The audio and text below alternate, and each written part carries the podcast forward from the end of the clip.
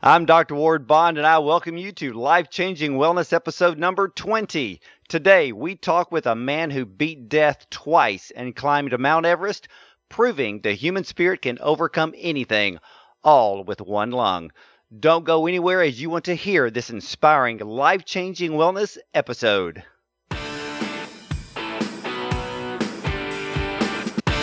This is Dr. Ward Bond's Life Changing Wellness. Life Changing Wellness. Here's Dr. Ward Bond. Welcome, everyone, to the show. Before we start, head over to iTunes after the interview, rate it high, and leave a kind review and tell all your family and friends. I would greatly appreciate it, and I also encourage you to look up my show page on radiomd.com slash Dr. Bond. Well, today, my guest is Sean Swarner. In my eyes, this gentleman is Superman.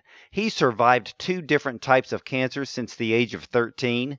He went from crawling eight feet from the hospital bed to the bathroom to redefining the word impossible by climbing to the top of Mount Everest. From there, he stood atop the highest point on all seven continents, skied to the North and South Poles, and completed the World Championship Ironman Triathlon in Hawaii and Sean is the only person in history to accomplish these inhuman feats with only one functioning lung. And he realized that after defeating cancer twice, no challenge would ever be too great, no peak too high. And today, get ready to be inspired, motivated, because the same human spirit lives in all of us. Ladies and gentlemen, I welcome you, my guest, Sean Swarner. Wow! Hello? After that intro, I, I, I think we're done. I mean, that's that's the story. we're not anymore at all. well, well, the next time you do another documentary, you can call me. How about that? all right, that's great. Well, thank you for having me on. Hey, oh, I am I am absolutely looking forward to this uh, with you, Sean. And I want to just kind of kick off this whole interview with, you know, what was it like being diagnosed with and overcoming cancer, not just once, but actually twice? You know, I, I think the, the the first time I was 13 years old, and I didn't truly understand the ramifications of cancer and the the possibility of death. You know, I, I think being that young, no one really has a, a full grasp on that concept of, of no longer being alive. And the, the first time around was kind of like a whirlwind, and I, I just went through the motion. You know, I, I tried to be as as normal as possible. You know, if, if I guess if there is a normal when you're entering your teen years. You know, my my friends were out chasing girls, having a great time. You know, their their hormones were kicking in. They were growing hair in unusual places on their bodies.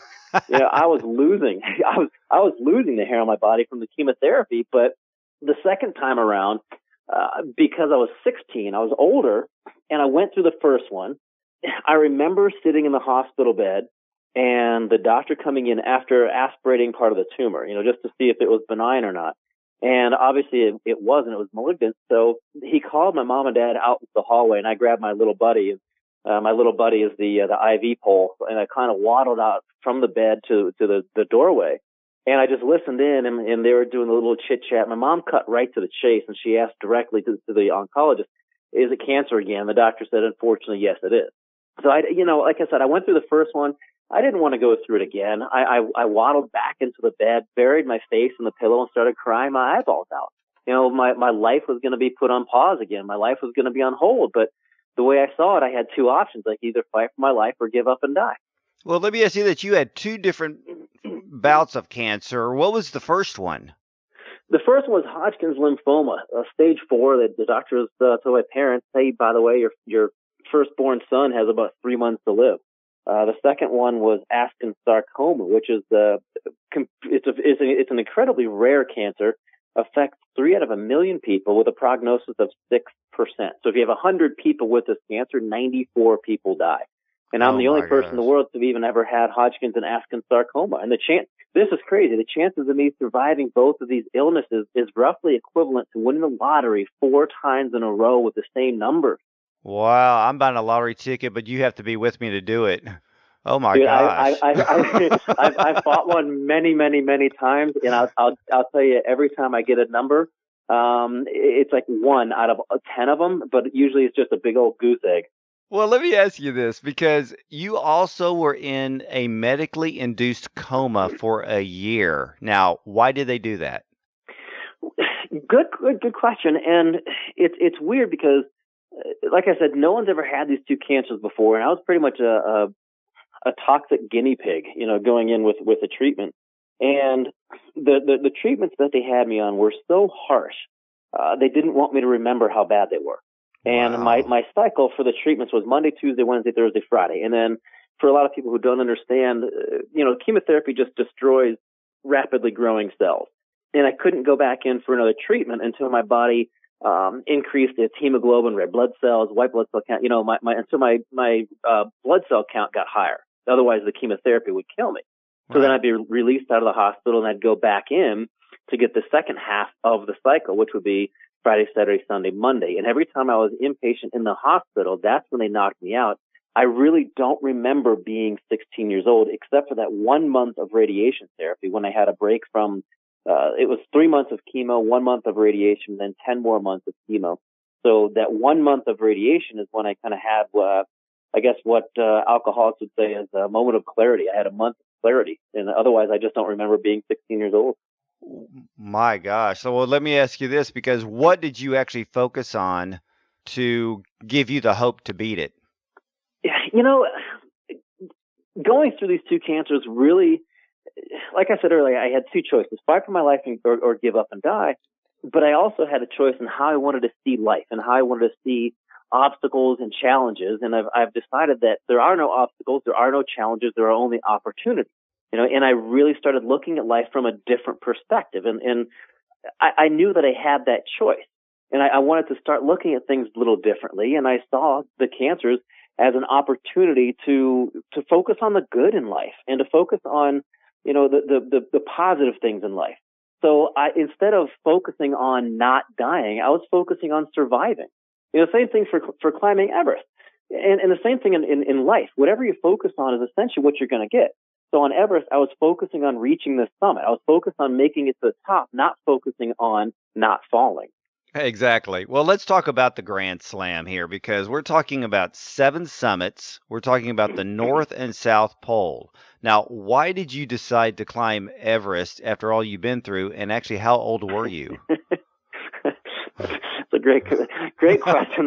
The reason I'm laughing is I, I can hear my dad's voice in the back of my mind as I was boarding the airplane, flying over to Kathmandu, and he said, "We didn't get you through two cancers to go kill yourself on a hunk of rock and ice." Uh, I kind of agree with him on that point, but I also agree with you that uh, you know, there's no limits in life except what we think is a limit. Exactly, and and you know the the, the reason I did that was uh, I wanted to be the first cancer survivor to climb Mount Everest, and I, I wanted to use it literally as a 29,000 foot platform to scream hope. You know, the, the wow. human body can live, you know, being a doctor, the, and these are just general numbers, but the human body can live for roughly 30 days without food. The human condition can sustain itself for about three days without water, but no human alive can live for more than 30 seconds without hope. You know, and wow. I wanted to use it as a 29,000 foot platform to scream hope to give something back to people because we all have two ears and one mouth for a reason. We all have a story and a different perspective on how we see our world. And you I just, just wanted gave... to really encourage people. Well, you just literally just gave me goosebumps. Just, you know, we can't live 30 seconds without hope. And now now, I want everyone to know that's listening to this episode with with my guest uh, Sean Swarner that you did all of this with one lung. Not just surviving cancer twice, you did it with only one lung. And we know that with mountain climbing, you have to have oxygen, especially on most of these peaks that, you know, the air is very thin. It's people, you know, usually go up there with tanks on their back. But uh, how did you do it?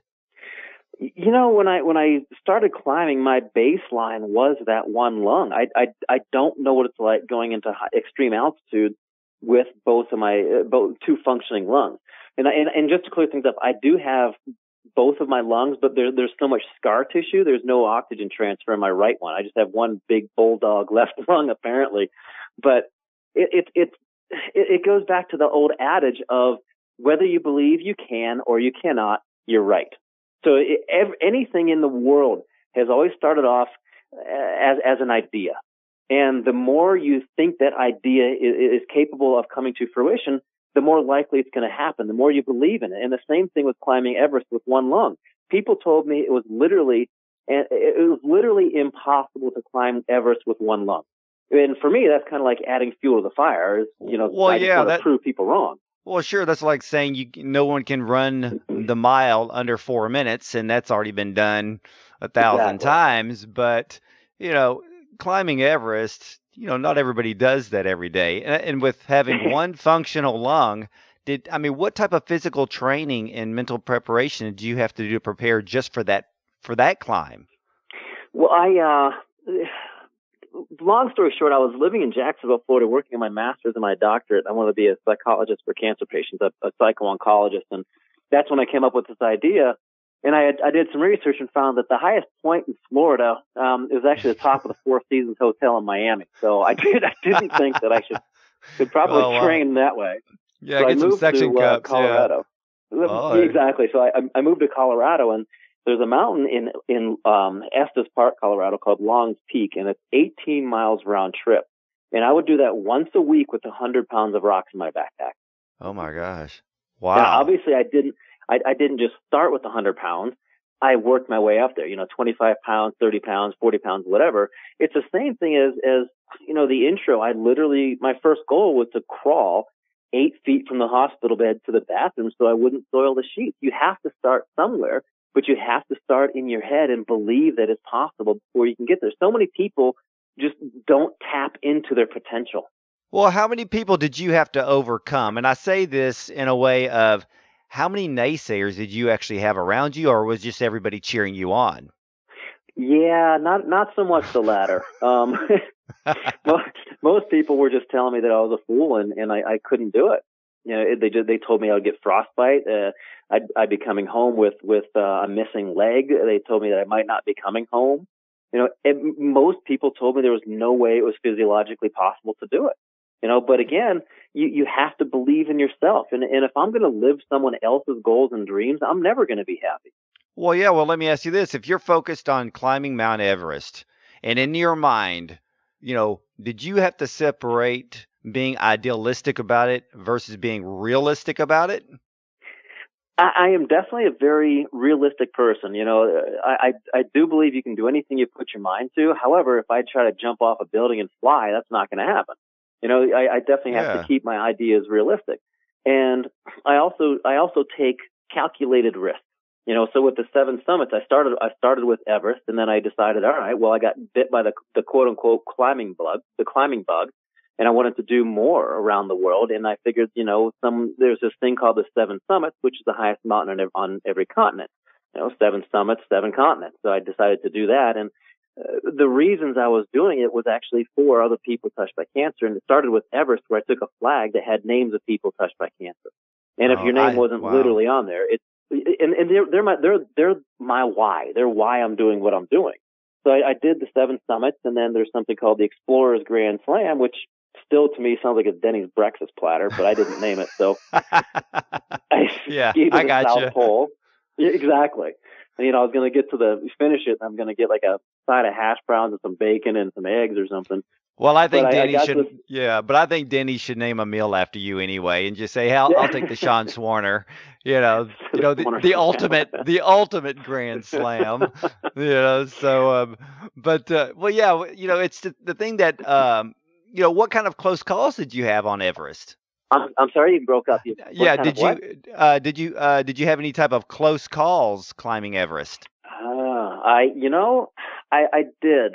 Uh, everybody's always heard of the um, the infamous Everest snowstorms. I, I got caught in my tent at Camp Two, right around 21,000 feet on the side of the mountain, and hurricane force winds came blowing through, you know, 100 mile an hour winds, and it was awful. But earlier that day, I also uh, saw a friend of mine tumble down about a mile and leave a blood spot where he landed on the snow on a 45 degree angle.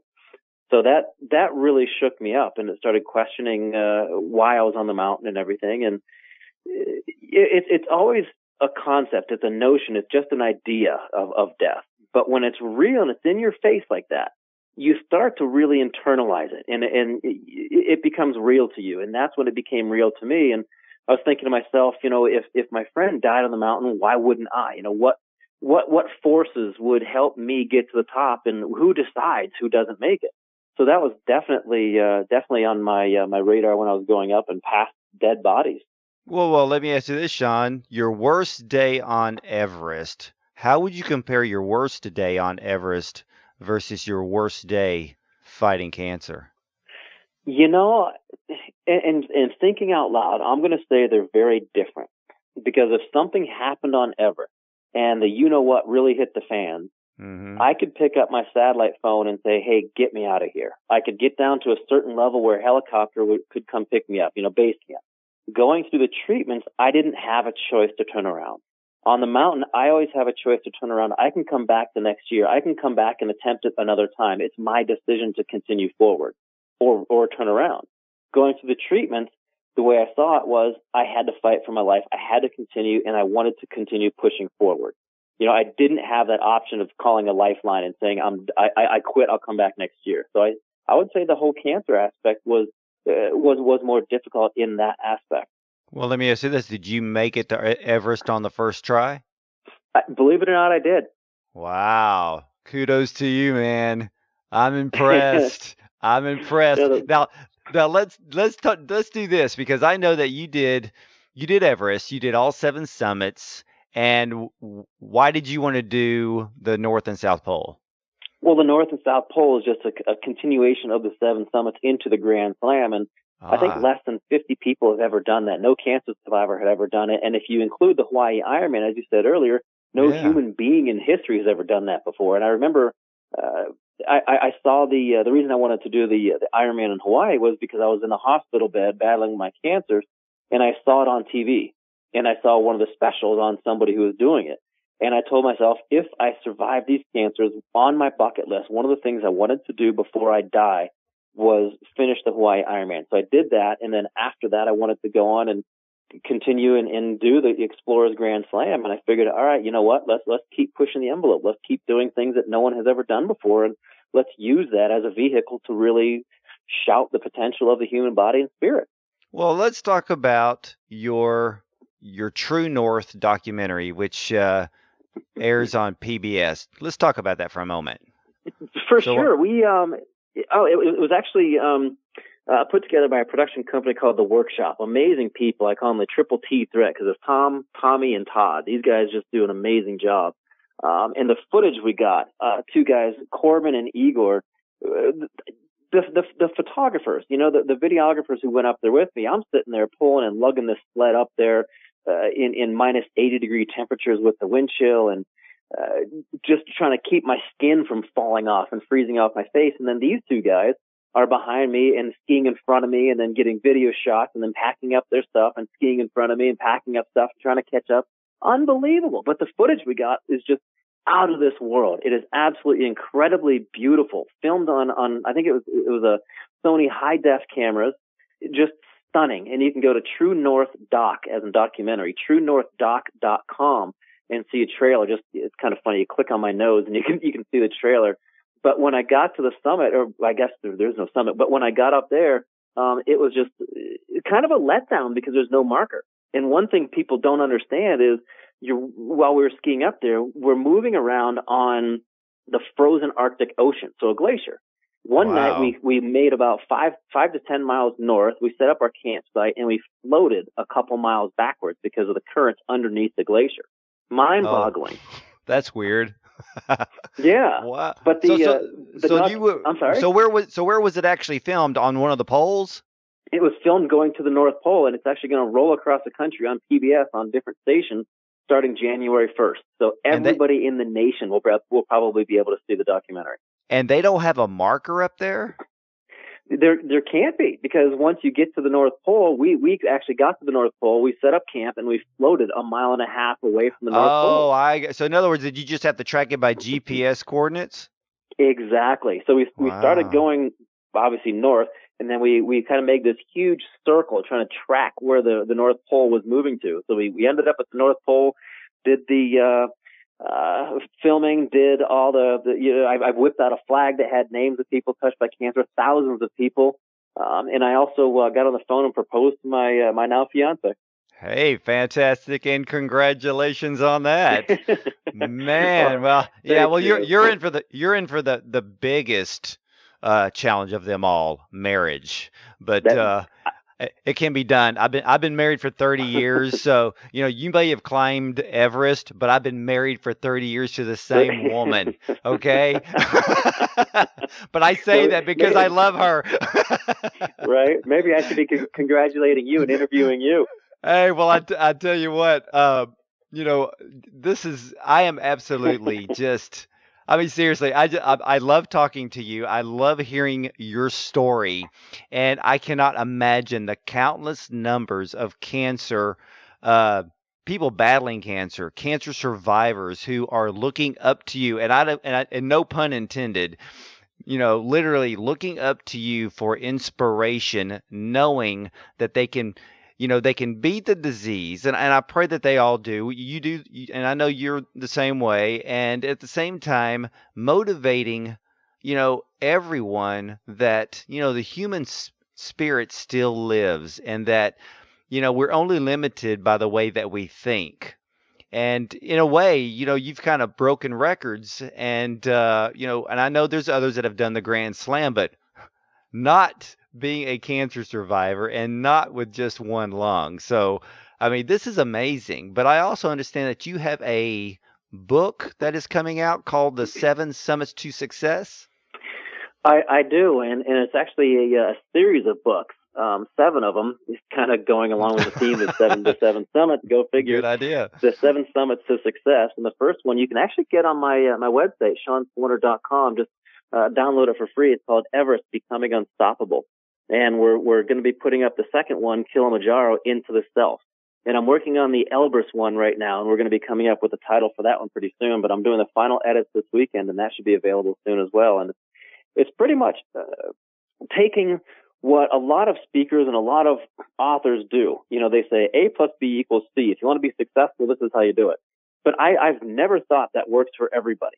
You know, people are motivated by different factors. Some some are altruistic reasons. Some people want money. So we kind of flip it on its head and we say C, whatever you want, whatever you want to accomplish, equals A plus B. So if you start at the end and you know what you want to have in mind, these books will help you get there. And it's it's pretty straightforward. And the first one is just believing that it's possible and knowing that you know if if you want to have that uh, intrinsic motivation, if you want to have motivation and inspiration that lasts for a lifetime, look in the mirror. That's where it comes from. Oh yeah, I I believe that. And you know, sometimes, you know, I truly believe that uh, you know, a lot of us, you know, we wake up in the morning, we should look in the mirror and say, "Hey, you can do this." You know, we have to give ourselves a pet talk. And I could imagine how many pe- self pep talks you gave yourself uh, not only going through your two cancer battles, but then deciding to do a triathlon. And not only that, you know, the mother of all triathlons, and then tackling every summit on every continent. I I can't even imagine what kind of pep talk you were giving yourself. You, you know, because of what I've been through, and I, I, I've I've shared this with thousands and thousands of people. Every morning I wake up, I tell myself, "There's nothing I can do about yesterday. The past is gone. It's in it's it's it's, it's in history. Tomorrow for me may never come. It may never get here. So no matter what happens today, today is the best day ever. I love that. Now, let me ask you this, Sean. What is your next big challenge? well, let's think about this. You know, Mount Everest, seven summits, North South Pole, most difficult race in the world. The next logical step, I guess, would be to either reach out to reach out to uh, Sir Richard Branson or Elon Musk and go into space. Ah, okay. So you keep going up because my guess was yeah. maybe he's going to go to the the bottom depths of the ocean, but no use in going to the bottom when you've already been at the top.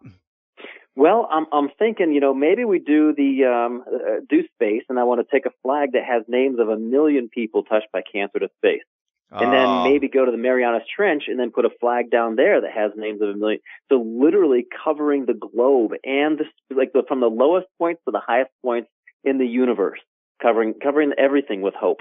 Wow. Sean, I am impressed. And, and I can tell you one thing. One of the things on my bucket list is to meet you in person.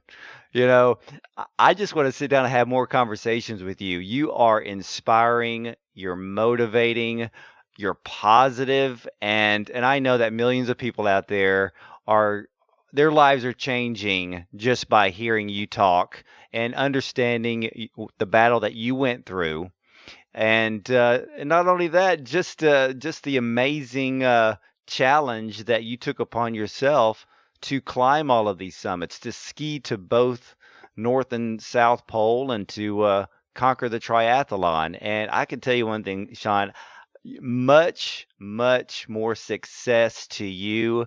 And the next levels you reach, you need to contact me again. I want to hear more more great stories coming from you and congratulations on uh, for you and your fiance and I look forward to, and to spreading the word about your documentary and of course your book. So uh, and I want to thank you for the honor to uh, for coming on to my show and, and just telling everybody about your amazing feats. Well you, you know I, I really appreciate it and I'm I'm, I'm very grateful and uh, an honor for the opportunity. So if if you do want to get together, I also take a group up Kilimanjaro every year, uh, which is a, the highest mountain in Africa, as a fundraiser for a cancer charity. So maybe you can join us next year. Oh, now you now you got me wondering. uh, that one I'm I'm going to write that down and I'm going to study that and I'm probably going to contact you and find out what kind of training I need to step up on to uh, make that happen. But uh, I may actually take you up on that one. I can tell you that. So you know, if, if you believe you can do it or you can't, you're right. So right there is the initial thought pattern that you just had. You know what? Let's do it. Yeah, let's do it. And I can tell you one thing, ladies and gentlemen, I can do it. And remember this to catch every episode of Life Changing Wellness, just hit subscribe on iTunes or on my show page at radiomd.com slash Dr. Bond. And if I can ask you a favor, please take 30 seconds, rate the program today on iTunes. The reason being is we want to attract more people like you to spread the word about good health as well as inspiring and motivating you to greater heights. So connect with me at drwardbond.com and sign up free for our online class, Healing Remedies and Recipes to kick off your life-changing wellness. Thank you for listening to today's show. I'm Dr. Ward Bond. Have a healthy and blessed day.